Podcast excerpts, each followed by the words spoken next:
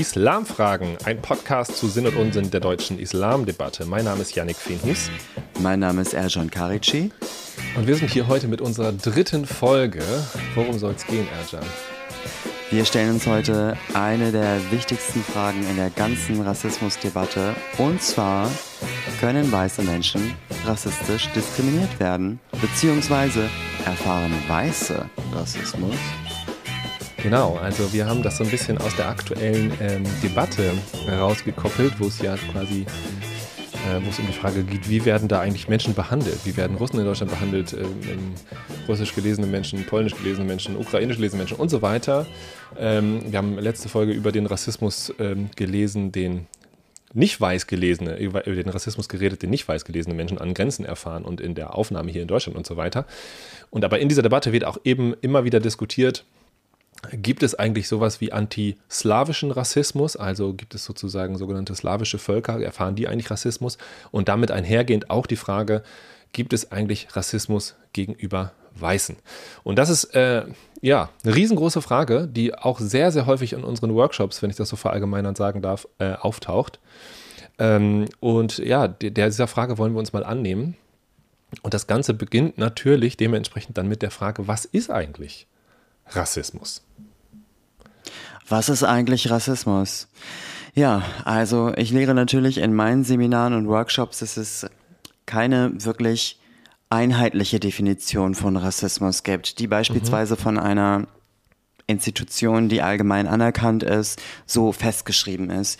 Aber mhm. wir wissen, Rassismus ist eine Art von Diskriminierung und durch Rassismus werden Menschen zum Beispiel wegen ihrer Herkunft, ihrer Hautfarbe, ihrer Haare, ihres Namens oder ihrer Sprache diskriminiert ausgegrenzt und abgewertet. Und ja. Rassismus ist die Erfindung, dass es bei Menschen unterschiedliche Rassen gäbe. Und ja. die Erfindung, dass diese in Anführungsstrichen Rassen eine Ordnung eine, oder eine Reihenfolge hätten. Ja, genau. Also man kann vielleicht vorwegnehmen, äh, biologisch ist inzwischen diverse Male festgestellt, es gibt keine Menschenrassen. Ja, dieser Begriff macht gar keinen Sinn bei Menschen. Ähm, ich erkläre das immer sehr gerne damit, dass es sein kann, dass sozusagen äh, meine genetische Ähnlichkeit zu meinem Nachbarn, der genauso aussieht wie ich, ja, den man also, ähm, man würde ihn und mich in die gleiche, in Anführungszeichen, Rasse stecken. Aber dieser genetische Unterschied zwischen ihm und mir kann größer sein als der genetische Unterschied zwischen mir und einem Menschen, der in Südamerika, Ostafrika oder China geboren ist. Also diese Kategorie, das auf Biologie zurückzuführen, macht keinen Sinn. Das funktioniert nicht, ähm, auch wenn das immer wieder äh, anders behauptet wird. Und das ist sozusagen vielleicht mal unser Startpunkt, das können wir vorwegnehmen. Trotzdem gibt es ja Rassismus, also sozusagen dieses Konstrukt Rasse ist ja sehr, sehr, sehr wirksam und ähm, real, damit auch real. Und was wir jetzt vielleicht mal machen können, ist nachzuvollziehen, wo das eigentlich herkommt, wie das eigentlich entstanden ist. Ich weiß nicht, redest du in deinen Workshops darüber, ähm, Erjan? Wo kommt das eigentlich her? Wo fängst du da an? Wo, mit, mit welcher Jahreszahl oder welcher Person oder so würdest du da diese Geschichte beginnen? Ich würde zurückgehen auf 1492 mit der Entdeckung Amerikas von Kolumbus. Allerdings um das jetzt mal an dieser Stelle ganz deutlich zu sagen, man muss natürlich schauen, welche Gruppe man vor sich hat, welcher ja. äh, Workshop-Teilnehmerin man so vor sich hat. Letztendlich, wenn man besonders viel Zeit hat, um in der Geschicht Geschichte zu forschen, beziehungsweise in der Geschichte zurückzugehen, können wir natürlich davon ausgehen, dass es so etwas wie Sklavenhandel schon immer gegeben hat. Beziehungsweise das Wort, also es soll ja auch so sein, dass unser, der heutige Begriff Sklave auf Slave zurückführt. Mhm, also ja. wenn es irgendwelche, wenn es ganz früher in der Geschichte irgendwelche römischen Herren gab, die fanden das toll, unterschiedliche weiße Skla Sklaven auch zu haben, die ursprünglich Slaven waren. Aber mhm. ganz konkret zu deiner Frage, ich fange schon bei der Zeit des Kolonialismus an und führe das dann weiter bis ja kurz nach dem Zweiten Weltkrieg. Ja, das ist auch genau die gleiche Zeitspanne, die ich immer so verorte, eigentlich. Also ich habe, ähm, fange bei Kolumbus an und da immer gerne mit so mit diesem Kinderlied, ein Mann, der sich Kolumbus nannt. Kennst du das? Ein Mann, der sich Kolumbus nannt. Wede, wede, wede, bum, bum. Wenn ich das zu oft singe, dann habe ich immer so einen schrecklichen Ohrwurm davon die ganze Zeit. Das kommt so harmlos daher und erzählt halt diese Geschichte von, von eben Kolumbus, diesem tollen Entdecker, Mhm. Äh, in Anführungszeichen, ganz großen Anführungszeichen. Ähm, das liegt uns auf der Zunge. Ne? Wenn ich in die Runde frage in einem Workshop, und was hat Kolumbus gemacht? Dann äh, höre ich, wie die Leute so flüstern, entdeckt, Amerika entdeckt, weil sie schon merken, das ist irgendwie schräg. Es macht nicht so richtig Sinn, dieser Begriff, aber sie benutzen ihn trotzdem und zwar deswegen, weil das so, äh, ja, uns in Fleisch und Blut übergegangen ist. Ja? Kolumbus hat Amerika entdeckt. Das ist so ein Satz, den wir einfach schon 100 Millionen Mal gehört haben und mhm. deswegen sagen wir ihn auch quasi fast auswendig auf. Naja, da gibt es jedenfalls dieses Kinderlied und da gibt es ähm, so eine Strophe am Ende, wo, wo, wo es eben darum geht, was, was Kolumbus so Tolles gemacht hat und wie er da eben die, die, dieses, dieses Land entdeckt hat. Und da, da wird dann äh, formuliert, ähm, ähm, das Volk an Land stand stumm und zag. Da sagt Kolumbus Guten Tag. Und die nächste Strophe ist dann, die Wilden waren sehr erschreckt und schrien all, wir sind entdeckt. Ja, das ist sozusagen in diesem Kinderlied, in, in meinem Kinderliederbuch aus der guten alten Zeit, so heißt es, sehr aussagekräftig. Das ist ein Lied, was man bei den Nazis gerne gesungen hat. Wer das genau geschrieben hat, ist, glaube ich, nicht mehr nachzuvollziehen. Aber ich finde, es ähm, zeigt so auf so wunderbare Weise, wes Geistes Kind äh, mhm. eigentlich dieser Mensch war, ja, der dieses geschrieben hat und was das eigentlich ähm, ja aussagt über die Menschen, die dieses Lied geschrieben haben, was da für ein Selbstbild in der Beschreibung des anderen steckt. Ja, die Wilden waren erschreckt. Heißt ja, okay, wir sind die Zivilisierten und wir treffen da auf die Wilden. Und das ist irgendwie so ein, so ein konstitutiver Moment von Rassismus, finde ich, weil, weil da erstmal diese Unterschiedlichkeit gemacht wird, wild und zivilisiert. Ja, wir sind die Guten, das sind die Bösen. Und gleichzeitig auch klar wird, unsere Zivilisiertheit ergibt ohne die Abgrenzung zu den Wilden überhaupt keinen Sinn. Ja, was soll ich zu solchen Kinderliedern sagen? Das ist einfach nur widerwärtig. Aber wir wollen unser Niveau natürlich jetzt hier in unserer aktuellen Diskussion beziehungsweise in unserer aktuellen Podcast-Folge wollen wir das Niveau halten und sind auch immer gespannt auf eure Reaktionen und eure Kommentare. Das heißt, schreibt uns auch jederzeit gerne eure Erfahrungen und eure Fragen in die Kommentarleiste beziehungsweise schreibt sie uns über Social Media. Yannick, was sagst du denn zu der aktuellen Kriegssituation in Europa, was die Situation beziehungsweise die Erlebniswelt russischer Mitbürgerinnen und Mitbürger angeht. Siehst du da in gewisser Weise eine Wiederholung eines antislawischen Rassismus, wenn wir nochmal kurz zurückgehen in unsere eigene, ich sag mal, in, in, in Anführungsstrichen unsere eigene deutsche Geschichte, ähm, die Geschichte des Zweiten Weltkrieges, im, mit dem ganzen Kontext Lebensraumerweiterung und Invasion Polen und unheimlich viele russische Menschen, die gestorben sind.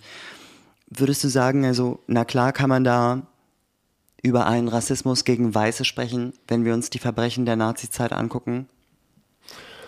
Äh, ja und nein, ganz klar. Also du, du, schlägst ja quasi jetzt wieder den Bogen. Ne? Du sagst, hm, dass das Grundelement von Rassismus ist Kolonialismus. Ja, das ist das, was Kolumbus quasi einläutet. Ja? Der fährt quasi ja los, um eigentlich um einen Seeweg nach Indien zu finden. Man, er weiß halt, okay, die Welt ist eine, eine Kugel, so wie das übrigens alle wussten damals, das ist irgendwie ein Mythos, dass man dachte, die Welt wäre eine Scheibe.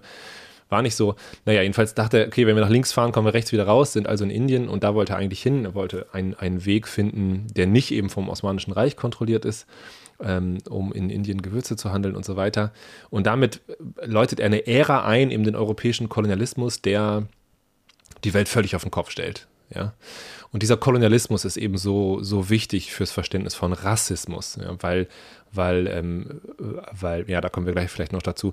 Und jetzt können wir, können wir gucken, die, hat es auch sowas wie Kolonialismus eigentlich in Osteuropa gegeben, ja, und da scheiden sich so ein bisschen mhm. die Geister, aber das, was, was ich dazu gerade lese von Mark Tekesides, jetzt der geschrieben hat, wessen Erinnerung zählt, Rassismusforscher der, der ersten Stunde hier in Deutschland, hat sie damals äh, Kanakatak und so mitgegründet, der sagt halt, naja, im, im Grunde äh, erstens haben die Nazis und auch vorher, ähm, äh, also während des Ersten Weltkriegs und nach davor im Kaiserreich, haben die einfach selber von Kolonialismus gesprochen. Also man hat sozusagen von der Osterweiterung, Anführungszeichen, als Kolonialismus gesprochen. Das war der Begriff, der ja. benutzt wurde.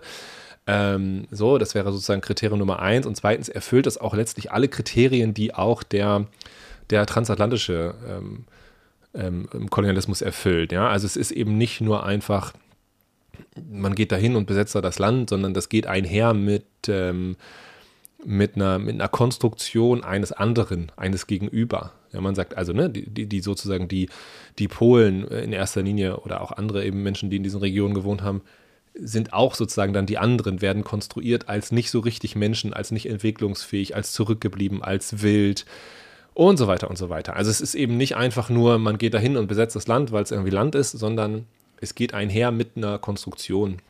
Auch mit Genoziden, mit unfassbaren ähm, ähm Morden, mit Verhungern lassen und so weiter. Also das, da sind sehr, sehr viele Kriterien, die, die aufeinander passen. Und wenn man diese beiden Kriterien heranzieht und sagt, äh, bei, bei Rassismus geht es um Kolonialismus, dann würde man ganz klar sagen, okay, das, es gibt auch antislawischen Rassismus. Jetzt, ob es deswegen Rassismus gegen Weiße gibt, da würde ich jetzt doch nochmal in die Geschichte gucken und, und mal fragen, wann hat man eigentlich, wie hat man eigentlich das legitimiert? Da müssen wir dann einen Blick in die Philosophie werfen, Herr Can. Wir können einen Blick in die Philosophie werfen. Da ist ja unter anderem Immanuel Kant ein Name, der uns allen, der den meisten von uns sehr präsent ist, dessen Ideen wir wertschätzen. Also ein Philosoph der Aufklärung, der 1724 geboren wurde. Und Immanuel Kant war die größte Zeit, die längste Zeit seines Schaffens ein lupenreiner Rassist ähm, und hat dann seine Perspektiven und seine Position gegen Ende seiner Schaffenszeit nochmal verändert, beziehungsweise wenn man von Mäßigung sprechen kann, gemäßigt. Mhm. Aber nochmal ganz konkret zurück. Also in der längsten Zeit seines Schaffens war er ein lupenreiner Rassist und hat neben ganz vielen genialen Gedanken auch so Sachen geschrieben wie die Menschheit ist in ihrer größten Vollkommenheit in der Rasse der Weißen. Die mhm. gelben Indianer haben schon ein geringeres Talent. Die N-Wort sind weit tiefer und am tiefsten steht ein Teil der amerikanischen Völkerschaften. Und ja. da müssen wir, müssen wir jetzt mit einem Blick zurück ganz klar konstatieren, dass das absoluter Rassismus ist. Mhm. Das ist sogar, das Wort hast du vorhin schon benutzt, meines Erachtens die Erfindung, oder das heißt meines Erachtens, ich tue so, als hätte ich mir das irgendwie ausgedacht oder das erforscht. Ich weiß das natürlich, weil ich kluge Bücher von klugen Menschen gelesen habe. Aber das ist äh, die Erfindung des Rassismus. Und dieser Begriff, finde ich, ist total wichtig, das Erfindung zu nennen. Ja, also weil was da nämlich passiert ist, ist sozusagen, also das muss man auch nicht alles Kant in die Schuhe schieben, ne? da gibt es eine ganze Menge Aufklärer drumherum, die ihn da gut supportet haben und das ist ja, eben, eben auch der Zeitgeist gewesen, aber es lässt sich eben an diesem Zitat von Kant so wunderbar herleiten. Hm, das ist eben die Erfindung von Rassen äh, als Konstrukt. Ja, und da diese Farben, die du da genannt hast gerade, ne? Ähm, weiß ganz oben und gelb und, und schwarz und rot. Äh, das sind so, das ist so die Erfindung äh, und diese Verbindung von Rasse als Konstrukt und, und Hautfarbe. So, das liegt erstmal auf der Hand, diese Assoziation. Und da ist natürlich auch was dran. Also, das, das wird da erschaffen, sozusagen. Und was, ich habe immer noch ein, anderes, ein anderes Zitat von Kant, äh, was ich sozusagen vorschiebe vor dem, was du gerade genannt hast, ja. nämlich seine, seine Definition von Aufklärung. Er spricht ja davon, dass Aufklärung ähm, der Ausgang aus der selbstverschuldeten Unmündigkeit ist. Und mhm. ich finde das, finde das so wunderbar, weil das nicht nur zum Verständnis von Rassismus wichtig ist, sondern auch zum Verständnis davon, wie wir Geschichte erzählen. Ähm, vor allen Dingen äh, mhm. in, Verbind in Verbindung zu diesem anderen Zitat, was du gerade gesagt hast. Aber nochmal zu dem, was ich zitiert habe.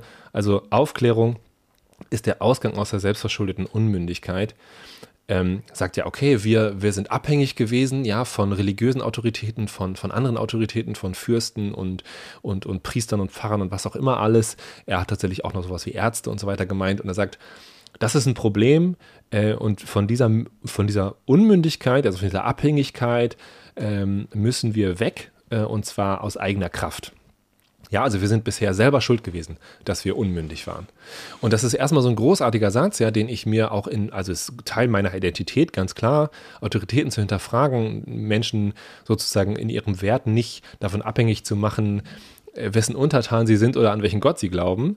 Ähm, so, also das ist ein zentraler Bestandteil auch europäischer europäischen Selbstverständnisses.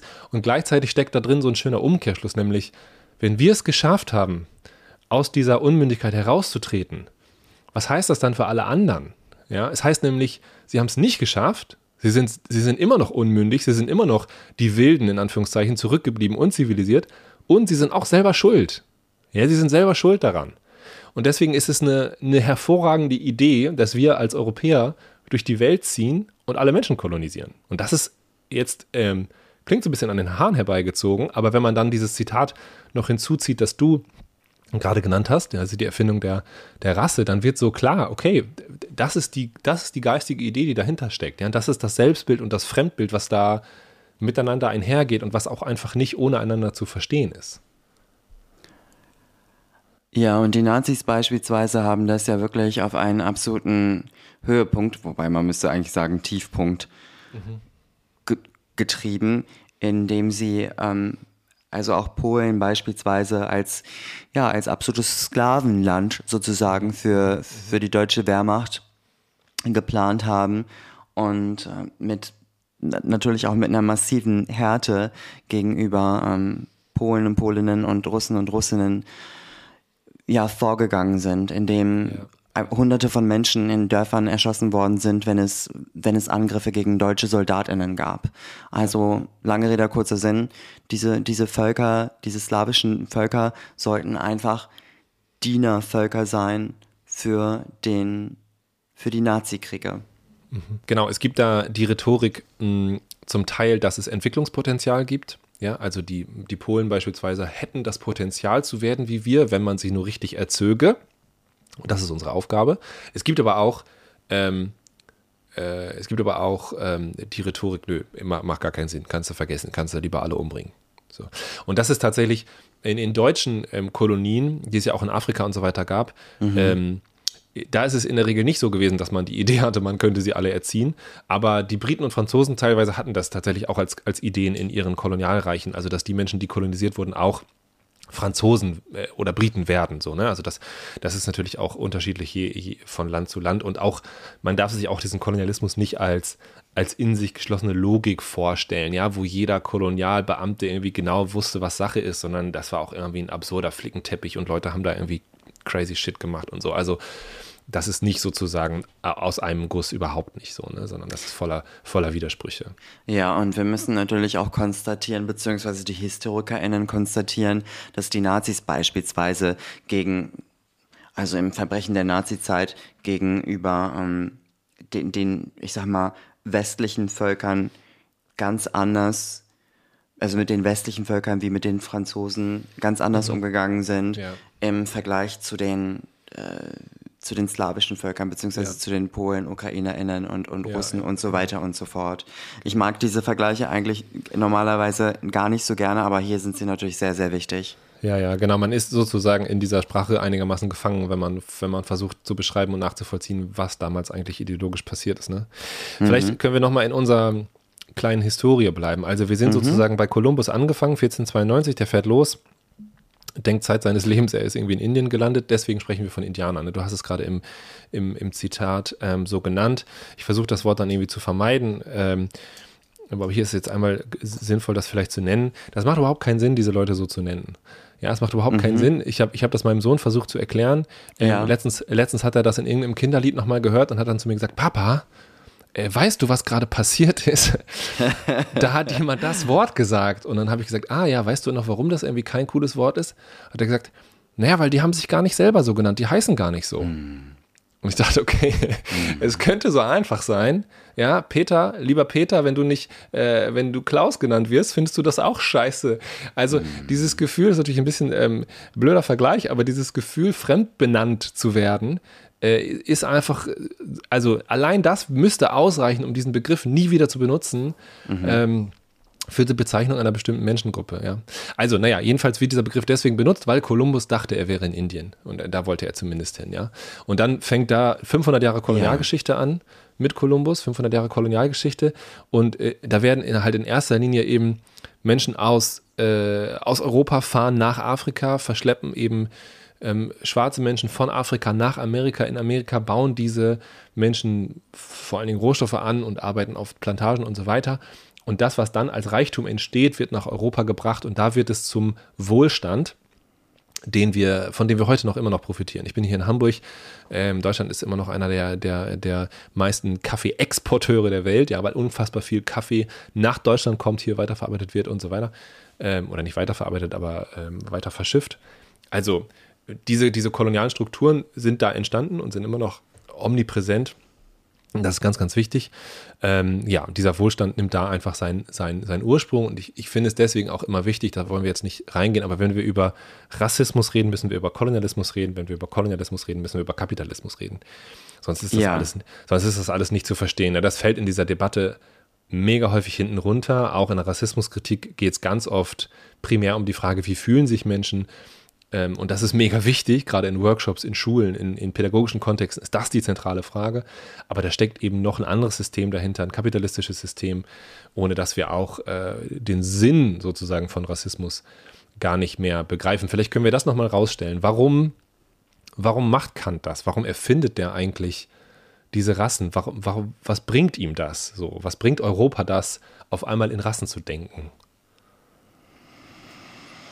Also ich glaube, wenn wir jetzt an Kant und als Zusatzgedanke an den Kapitalismus denken, dann ist es ein weiterer Aspekt ist wichtig oder der Aspekt, der dann auch wichtig ist, ist unser eigenes Gefühl des Bedrohtseins. Mhm. Also unser Bedürfnis nicht loslassen zu wollen. Mhm. Ähm, die Realität, die wir, die wir haben, beziehungsweise den Reichtum, den wir haben, diesen nicht loslassen zu wollen. Ja. Und ich glaube, aus diesem Gefühl des Bedrohtseins heraus entstehen, entsteht auch unheimlich viel Gewalt, mhm. entsteht auch unheimlich viel Bedürfnis, sich abgrenzen zu wollen, andere schlecht machen zu wollen. Mhm. Und mhm. also mir, mir persönlich fällt es sehr schwierig, wie man überhaupt auf den Gedanken kommen kann, also wie, wie man so intrinsisch aus seiner eigenen Psychologie heraus zu dem Gedanken kommen kann, dass man Menschen jetzt in Rassen unterteilen möchte. Das fällt mir relativ schwierig. Der kapitalistische Gedanke, also den kapitalistischen Gedanken nachzuvollziehen, das fällt mir natürlich relativ leicht. Also wir bauen ein, ich, also ich, ich zitiere jetzt einfach so frei in meiner Fantasie, ne? Ähm, die, die, die Gedanken irgendwelcher ähm, Rassisten und Rassistinnen der, der frühen Tage und vielleicht auch heutiger Tage, auch wenn das heute natürlich ein bisschen subtiler verläuft. Aber nochmal zurück auf deine Frage, also die Denke von Menschen, die in Zeiten Kolumbus gelebt haben, dieses wir erweitern das eigene Reich und nutzen die Ressourcen von anderen, damit es uns gut, gut gehen kann. Ja. Mhm. Äh, diesen Gedanken kann ich kognitiv natürlich schon nachvollziehen. Ja, ja. Und wenn sich der, wenn sich das Christentum, also wenn man das auch mit dem Deckmantel des Christentums macht, indem man sagt, wir müssen das Kreuze Jesus, Jesus Christi in die, in die, in die Welt bringen und dann ist es vielleicht auch gar kein Problem, irgendwelche Ressourcen zu rauben. Im und Gegenteil. Im Gegenteil, ist nicht nur, nicht, nicht nur kein Problem, sondern es ist sogar gut. Ja, wir, wir bringen ja was, ne? Ja, ja, ja wir, genau. Wir bringen das Licht Jesu, beziehungsweise wir bringen euch die Religion und für dieses Geschenk nehmen wir euch ganz viel weg. Ja, ja. Ähm, das ist ein Gedanke, der, der, den ich aus meiner eigenen Psychologie heraus sehr schwierig entwickeln kann, aber kognitiv kann ich es natürlich nachvollziehen. Ja, ich glaube, man muss sich auch davon verabschieden, also äh, zu sagen, ähm, also die gleichen Maßstäbe an logisches Denken äh, zu setzen, wie wir das vielleicht heute versuchen zu tun. Äh, auch nur versuchen zu tun. Ne? Also wenig von dem, was hier in der öffentlichen Debatte passiert, folgt ja irgendwie einer in, in sich geschlossenen Logik. Also ähm, Genau, äh, auf jeden Fall dieses Christentum-Ding ist, ist, ist auch nochmal spannend. Es gab natürlich tatsächlich nämlich ja Kritik daran, ja. Also wenn, wenn man irgendwie aus dem christlichen ja. Weltbild sagt, aus dem christlichen Weltbild sagt, Moment mal, wir können doch nicht einfach Menschen umbringen und versklaven, sind wir nicht alle Kinder Gottes? So, das macht ja erstmal Sinn. Und das hat man, das Problem hat man relativ schnell gelöst, indem man gesagt hat, naja gut, es sind halt, wie du gesagt hast, es sind halt noch keine Christen. So, und deswegen ist es eben sogar unsere Pflicht, ja, allen Kolonialismus mit, mit, mit, mit, mit Mission zu begleiten. Und auf jedem Kolonialschiff, das da irgendwie durch die Welt gesegelt ist, waren auch immer irgendwelche Missionare, die die Aufgabe hatten, das Licht, wie du so schön sagst, ähm, durch, in die Welt zu bringen. So. Und, und diese Völker, war auch ein, auch ein schräges Wort, ehrlich gesagt, aber diese Menschen, die man dann da getroffen hat, die hatten sogar dankbar zu sein, weil sie sozusagen ähm, Part oder also Baustein waren in der gesamtmenschheitlichen Entwicklung. Ja, wir haben ihnen das Licht gebracht, vielleicht sind sie dabei gestorben, naja, gut so ein bisschen Schwund ist immer, aber sie sind Teil gewesen auf dem Weg ähm, der, der, der Menschenentwicklung insgesamt und da, da können sie sich doch freuen. Und diese, diese Argumentation gab es tatsächlich wiederum auch gegenüber Polen. Also auch da hat man gesagt, hm, im Kaiserreich und dann auch bei den Nazis, naja, so, sie sind immerhin Teil der großen Erzählung der Geschichte und ähm, nicht so wie die Afrikaner sterben sie im Kontakt mit uns, aber wenn, dann passiert es halt. So können froh sein, dass sie irgendwie Teil einer großen Erzählung gewesen sind. Also ist, wie du sagst, ne, es gibt quasi Verlustängste. Man baut so Wohlstand auf, mhm. auf dem Rücken anderer. Mhm. Gleichzeitig entwickelt man aber die Idee, wir sind doch irgendwie tolle Christen oder wir sind irgendwie toll aufgeklärt. Es gibt die ersten Ideen von Menschenrechten, französische Revolution, Freiheit, Gleichheit, Brüderlichkeit. So, und das clasht natürlich. Also man kann nicht sagen, alle Menschen sind gleich und frei und gleichzeitig sagen, aber wir beuten diese Menschen aus.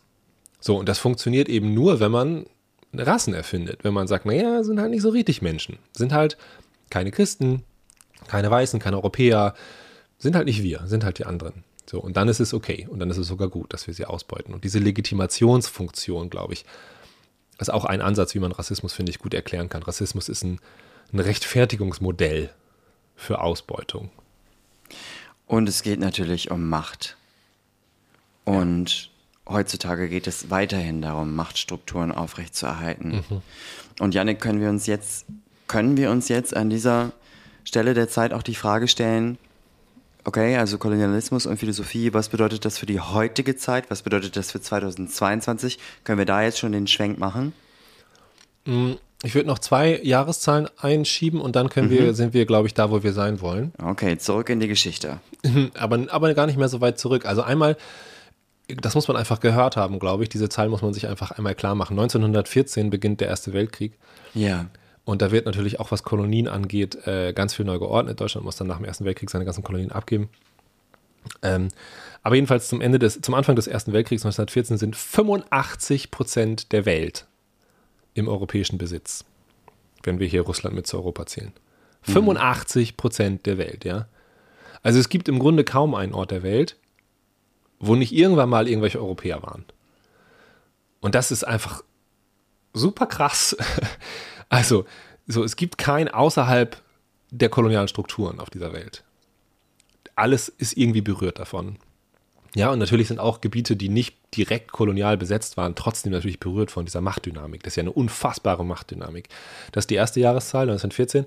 Und die zweite Jahreszahl, 1975, wird Angola unabhängig als letzte große, großflächige Kolonie von Portugal. Und nicht, weil irgendwie Portugal denkt, ach ja, stimmt ja, wir haben ja irgendwie vor 30 Jahren oder vor 28 Jahren die Allgemeine Erklärung der Menschenrechte verabschiedet, sondern äh, weil eben die Nelkenrevolution stattfindet und Portugal von der Diktatur in eine Demokratie übergeht und weil dann alles neu geordnet wird und so weiter. Und weil es auch Protest gibt. Und weil es auch einen blutigen Unabhängigkeitskrieg gibt, auch einfach in Angola. Und das ist in den meisten Fällen so. Und das ist einfach nochmal so was, was ich, was ich unbedingt erzählen muss, weil, wir das, weil mir das selber mhm. so die Schuhe ausgezogen hat. Ich bin irgendwie natürlich durch ein deutsches Schulsystem gelaufen, habe mich viel mit Shoah und mit ähm, Nationalsozialismus äh, und mit Zweiten Weltkrieg be beschäftigt, kann man auch nochmal äh, über den Sinn und Unsinn dieser, dieser Art und Weise der Vermittlung kann man auch nochmal 20 Folgen machen. Aber gut, nicht unser Thema heute.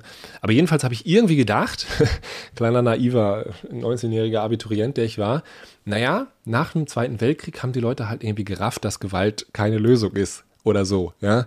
Dann irgendwie gründet man so die Vorläufer der EU und die Vereinigten Nationen und dann Allgemeine Erklärung der Menschenrechte und da steht ja 48 steht da ja drin, alle Menschen sind gleich und frei an Würde geboren. Und 75, also fast 30 Jahre später noch, gibt es diese riesige Kolonie Angola. Und bis heute gibt es Kolonien. Ähm, so, also 30 Jahre fast nach, nach dieser allgemeinen Erklärung der Menschenrechte gibt es immer noch Länder, die denken, es ist in Ordnung, komplette andere Länder, Völker, Menschen zu besetzen. So, und das legt ja den, den Schluss nahe, mit alle Menschen in dieser allgemeinen Erklärung sind einfach nicht alle Menschen gemeint sondern nur alle Weißen, alle Europäer. So. Ja, und unser deutsches Grundgesetz wurde ganz explizit mit einem Blick zurückgeschrieben, damit so ein Zustand nie wieder passieren kann. Und wir definieren uns natürlich darüber oder nicht darüber, dass wir sagen, die Würde des Deutschen ist unantastbar, sondern dass wir, wir definieren uns darüber, dass wir sagen, die Würde des Menschen ist unantastbar. Sie zu schützen ist Aufgabe aller staatlichen Gewalt und ja. von uns allen. Und diese Werte sind es, die täglich zu sichern sind, beziehungsweise ein täglich zu sicherndes Gut sind und nicht für selbstverständlich zu nehmen. Ja. Jetzt sind wir bei unserer Frage des Podcasts, der Folge heute. Gibt es, gibt es jetzt Rassismus gegenüber Weißen oder nicht? Was ist dein, was ist dein Zwischenfazit bis, bis hierher? Natürlich muss man da von Kontext zu Kontext schauen. Und natürlich ist das sicherlich, ähm, wenn man diese Fragen im Detail beantworten möchte, auch eine Frage der, der Geografie, wenn man da in die Details gehen möchte. Und natürlich gehen wir davon aus, oder ich gehe davon aus, ähm, dass es so etwas wie Antislawismus gibt. Mhm. Aber ich würde sagen, mit einem Blick auf heute und mit einem Blick auf die Schieflage, die wir auch in unserer Gesellschaft sehen, mit einem Blick auf den institutionellen Rassismus, der zum Beispiel Racial Profiling beinhaltet, mhm. der die unheimlichen Schwierigkeiten auf dem Wohnungsmarkt beinhaltet, der die Schwierigkeiten beinhaltet von, von Black, äh, Indigenous and People of Color, die Schwierigkeiten haben, einen Job zu finden, weil erwiesenermaßen Weiße bzw. Menschen mit einem deutschen Namen es einfacher haben, einen Job zu bekommen. Wenn man in unserem Kontext, in unserer Geografie diese ganzen, oder wenn ich diese ganzen Variablen mit einbeziehe, dann würde ich sagen, dann würde ich ganz klar und deutlich sagen, nein, Rassismus ge gegen Weiße gibt es nicht, weil Rassismus eine weiße Erfindung ist, die in erster Linie Schwarze unterdrücken sollte. Ja. Rassismus also wurde von weißen Menschen erschaffen.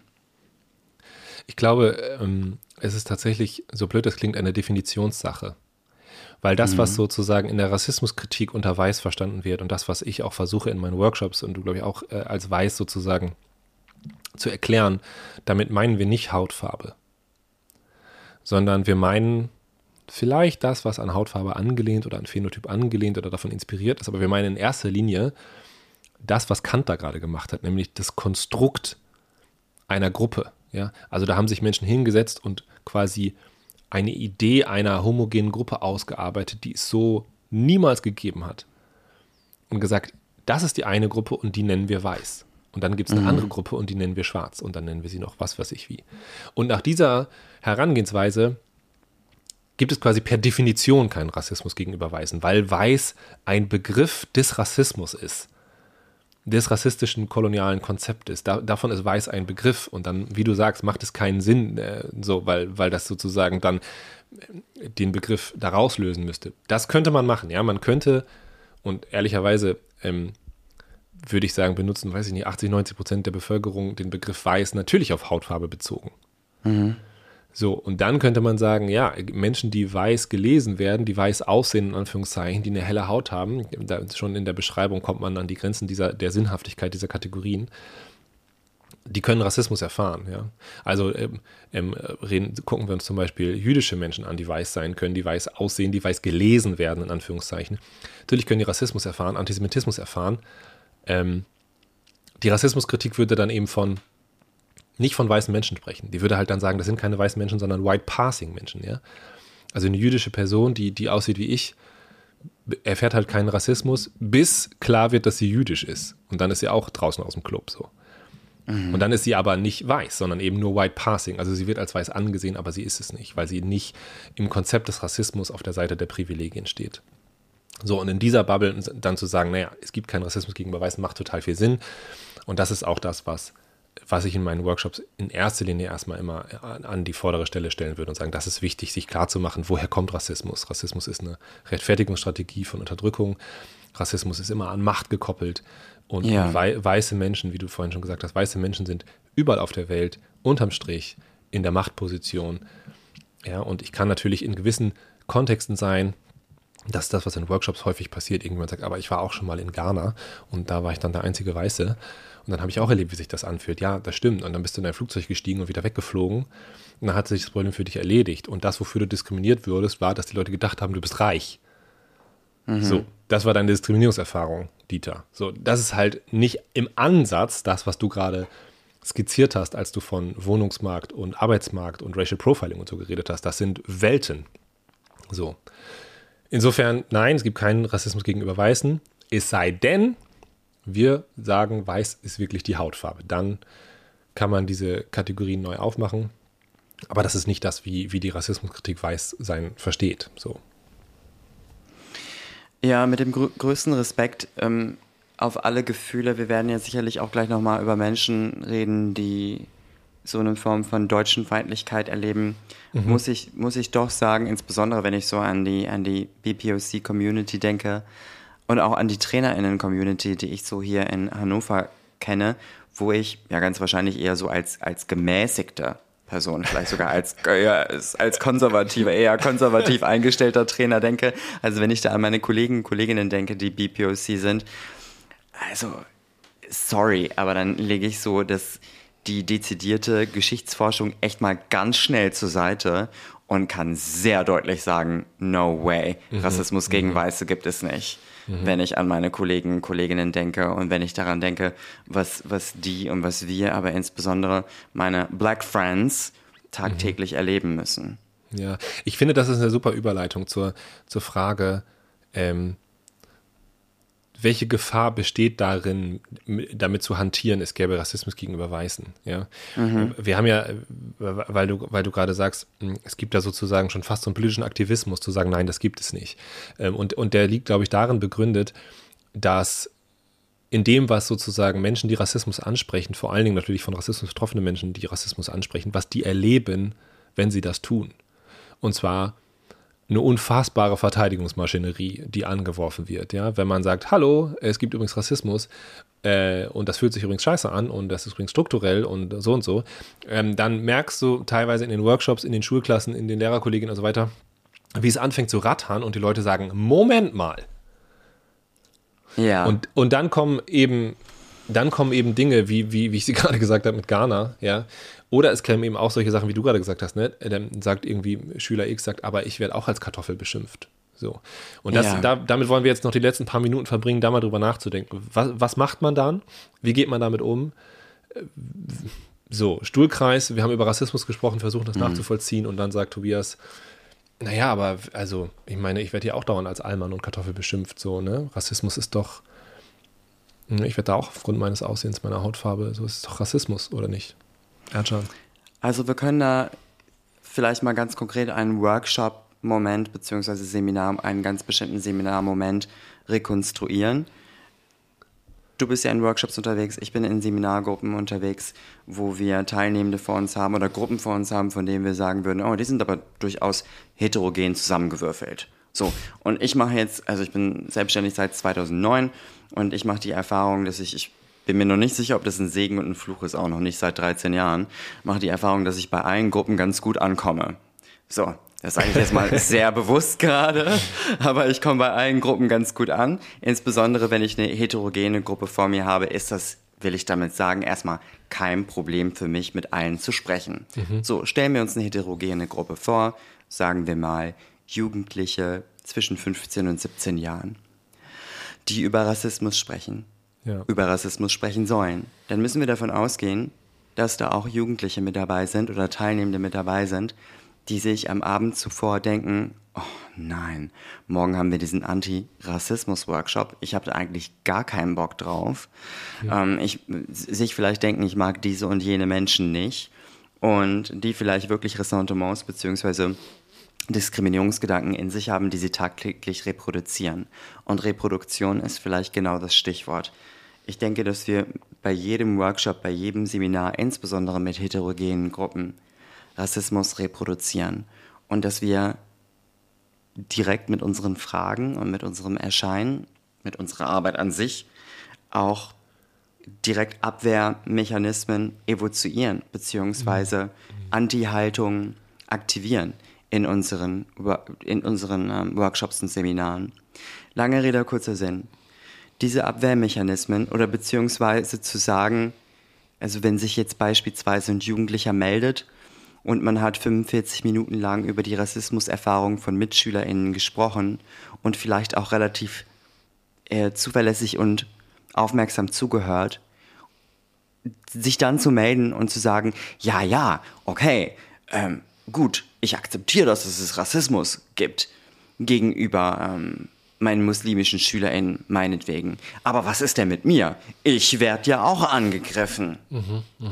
Da steckt so viel drinne. Ja.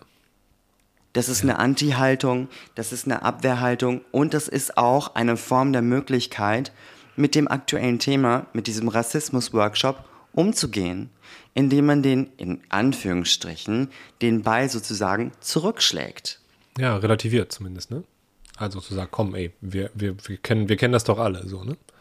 man fühlt sich als, ich sag mal ein bisschen pauschal, als Schüler oder als Schülerin, die zur weißen deutschen Mehrheitsgesellschaft gehört, vielleicht auch einfach in die Ecke getrieben.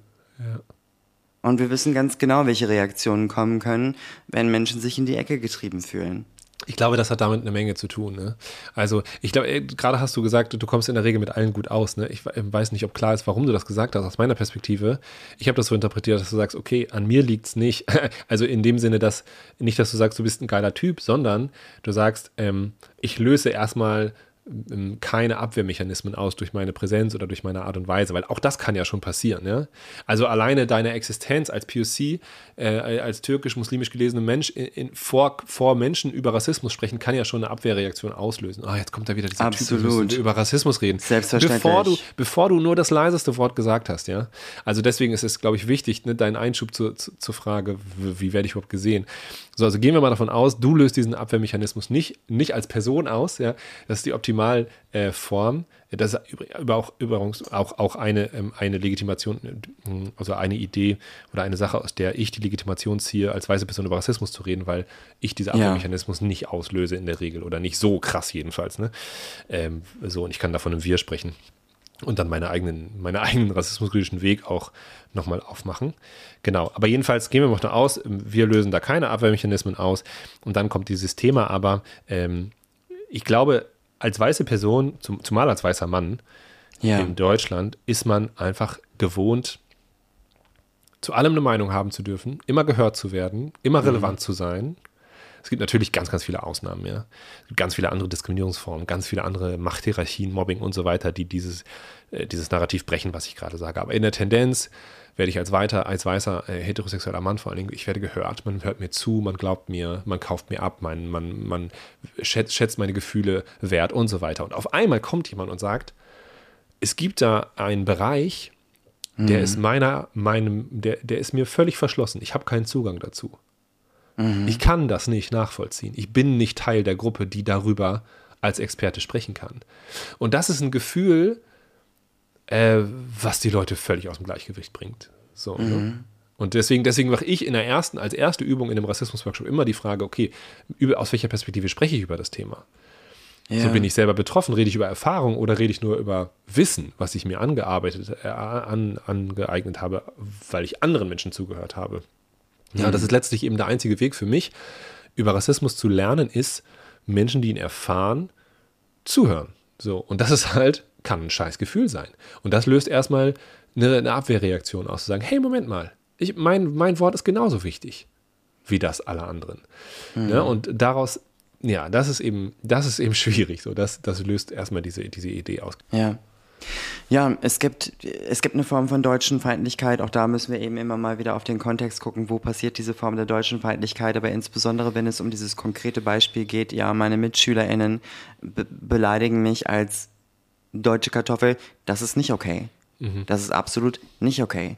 Und das ist wichtig, dass, ähm, wenn wir jetzt bei diesem Beispiel des Seminars mit 15, 16, 17-Jährigen ähm, bleiben in dieser heteroge heterogenen Gruppe, wir müssen, also wir müssen auch deren Diskriminierungsformen ähm, respektieren, aber trotzdem ist es kein Vergleich mhm. mit dem, was BPOC-Kinder und SchülerInnen tagtäglich erleben. Und deswegen sollte man auch diese, ja, ich sag mal, lapidaren, flapsigen Beleidigungen wie ähm, Allmann oder die deutsche Kartoffel auf gar keinen Fall vergleichen. Also niemand bekommt einen Job nicht oder eine Wohnung nicht oder wird von der Polizei kontrolliert, weil er mal als deutsche Kartoffel bezeichnet wurde. Ja. Aber, aber Menschen, die äh, afrikanische, in Anführungszeichen, Namen haben, arabische, muslimische gelesene Namen und so weiter. Bei denen passiert das halt den ganzen Tag. Immer ja. wieder. Und, und ne, das, das gibt sozusagen so ein bisschen Gefühl dafür, da ist wieder dieses ganz, ganz große Stichwort Macht. Rassismus ist immer Vorurteil plus Macht. Und das, das, das Vorurteil, was irgendwelche schwarzen, äh, afghanischen, asiatischen, afrikanischen Menschen gegenüber mir haben, wird mein Leben null beeinflussen. Ja, vielleicht habe ich einen schlechten Tag, weil mich jemand doof angeguckt hat, aber das war's. So. Und strukturell ja. hat es auf mein Leben keine Auswirkung. Und das ist eben andersrum ganz massiv so. Meine Vorurteile ja. gegenüber schwarzen Menschen versauen denen ihr Leben. Ja. Und würdest du sagen, die Weißen in der Mehrheitsgesellschaft dürfen einfach nicht mehr so zerbrechlich sein? Ja, über diesen Zerbrechlichkeitsbegriff habe ich mir auch Gedanken gemacht. Hm. Was heißt, dürfen nicht mehr so zerbrechlich sein? Also ich weiß aus meiner eigenen rassismuskritischen Reise irgendwie, wie unfassbar anstrengend das ist. Ja, ja. also gerade gerade dieses Narrativ, was ich aufgemacht habe, ich wachse auf irgendwie als Schüler, als, als, als weißer deutscher Junge, dem, dem sehr, sehr viele Möglichkeiten offen stehen, viele Dinge gelingen mir, es klappt irgendwie, mein Leben geht voran, natürlich irgendwie auch Identitätskrisen und bla bla bla und alles Mögliche und äh, welche Hose ziehe ich an, um cool zu sein. Alles auch ja. mir passiert. Klar, aber im, im Grunde läuft mein Leben irgendwie in bestimmten Bahnen, es gibt bestimmte Gestaltungsspielräume, ich bin gewohnt, dass man mir zuhört, aber ich merke nicht, dass ich gewohnt bin, dass man mir zuhört. Das ist selbstverständlich mhm. für mich. Ich sehe meine Privilegien nicht. Ich sehe nicht, warum mein Leben einfacher ist als das von Person X. Ja? Mhm. Das ist ja auch in anderen äh, Formen so. Und ganz, ganz viel über, über Sexismus habe ich gelernt, weil, weil meine Freundin mir gesagt hat, äh, guck mal, so Sachen, die ich nicht sehe, weil sie für mich so mhm. selbstverständlich sind, so ne. Dafür muss ich mich ja. also sensibilisieren. Und und auf einmal kommst du also zu dem Punkt zu sagen, ey, mein Leben war so und so, wie auch immer, bis hierher und es, es hätte viel viel krasser sein können und viel viel schlimmer sein können. Und meine Leistung in Anführungszeichen dieses Leben zu leben, ist auf einmal nicht annähernd so krass, wie ich dachte. So ganz viel von dem, was ich irgendwie gemacht habe bis hierher, wird irgendwie in Frage gestellt. Es wird auf einmal irgendwie, meine Leistung wird in Frage gestellt, alles. Und jetzt ne, zur Zerbrechlichkeit. Also das ist, das ist kein Pappenstiel, will ich einfach nur sagen. Ne? Ja. Ich, will damit, ich will damit niemand aus der Verantwortung nehmen, überhaupt nicht, im Gegenteil. Und ich finde, Verantwortung ist auch genau das richtige Wort hier. Wir sind alle in der Verantwortung, das zu verlernen und uns damit auseinanderzusetzen. Ja. Aber, aber ich will trotzdem dafür werben, Raum dafür zu machen, dass es anstrengend ist und dass es schwierig mhm. ist und dass es auch mit unfassbar vielen Verletzungen einhergeht und mit ganz viel inneren Schweinehund überwinden und mit ganz viel nochmal drüber nachdenken und, und Unsicherheiten und so weiter und so weiter. Und das passiert mir auch immer noch, ja. Jeden, jede dritte Woche habe ich eine Situation, wo ich so denke, shit, ich habe das nicht gesehen, ich habe das nicht gerafft, ich habe was Dummes gesagt oder andersrum, sage ich jetzt was Dummes, habe ich was Dummes gesagt, war das jetzt problematisch, habe ich jetzt irgendwas nicht gesehen und so. Es braucht eine, und da sind wir bei der, vielleicht anstelle von Zerbrechlichkeit würde ich einfach sagen, wir brauchen einfach eine Fehlerkultur. Wir müssen ganz krass wegkommen von der Idee, nicht rassistisch zu sein oder dass es super, super schlimm ist, wenn jemand rassistische Dinge tut oder sagt oder macht, sondern wir müssen dahin zu sagen, es passiert einfach. Mhm.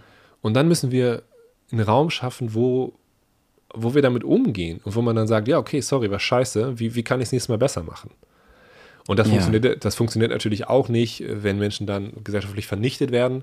Das ist an der einen oder anderen Stelle sehr, sehr sinnvoll, dass sie das, dass sie das werden, dass sie dann keine, keinen Fuß mehr auf die Tür kriegen in irgendwelchen Branchen und so weiter. Ich will das überhaupt nicht äh, wegreden. Aber so im Kollegium oder so macht es keinen Sinn. Da brauchen wir, da brauchen wir einen Raum, wo es ich will nicht sagen okay ist, aber wo das halt passiert und wo man dann sagt, na gut, das war blöd von mir, weiter geht's. So, da, da müssen wir hin. Ja, und ich danke dir, dass du nochmal oder dass du das Stichwort des Sexismus nochmal mit reingebracht hast, weil ich da ganz klar in mir spüre, okay, bei Sexismus ist es so, Sexismus gegenüber Männern, das gibt es nicht. Mhm. Und da verdeutlicht sich einfach nochmal meine Antwort auf die Frage, gibt es Rassismus gegen Weiße? Und da würde ich dabei bleiben, nein, das gibt es nicht. Die nächste Folge können wir dazu machen, ob es Sexismus gegenüber Männern gibt. ich weiß es nicht. Meine, meine Abschlussthese wäre, als Weißer profitiere ich von Rassismus eigentlich immer. Es gibt keine negativen mhm. Stereotype, die mir irgendwie zugeschrieben werden. So. Aber als Mann mhm. im Sexismus ist das anders. Es gibt ganz, ganz viele Rollenerwartungen an Männer, die richtig scheiße sind die strukturelle, das strukturelle Problem bleibt, bleibt klar, das Machtgefälle ist klar, die Privilegien sind klar verteilt, aber das ist schon ein ziemlich markanter Unterschied ähm, zwischen Sexismus und Rassismus. Aber gut, das ist auf jeden Fall nicht mehr Thema unserer heutigen Folge. Wir haben ganz schön lange gequatscht, Erjan. Es war sehr schön. Ähm, ich hoffe, wir konnten ein wenig Klarheit vielleicht Klarheit in die ganze Geschichte bringen, ähm, haben ein paar Gedanken mit auf den Weg gegeben. Das ist mega viel. Ich kann nur nochmal herzlich empfehlen, das alles nochmal nachzulesen. Und zwar nicht bei uns, ja, sondern bei den Leuten, die wir auch dazu gelesen haben. Ähm, wir wollen mal ein paar ähm, Empfehlungen rausgeben in unserem Instagram-Kanal. Vielleicht schaffen wir das jetzt mal bis zur nächsten Folge. Äh, und äh, genau, aber so weit bis heute.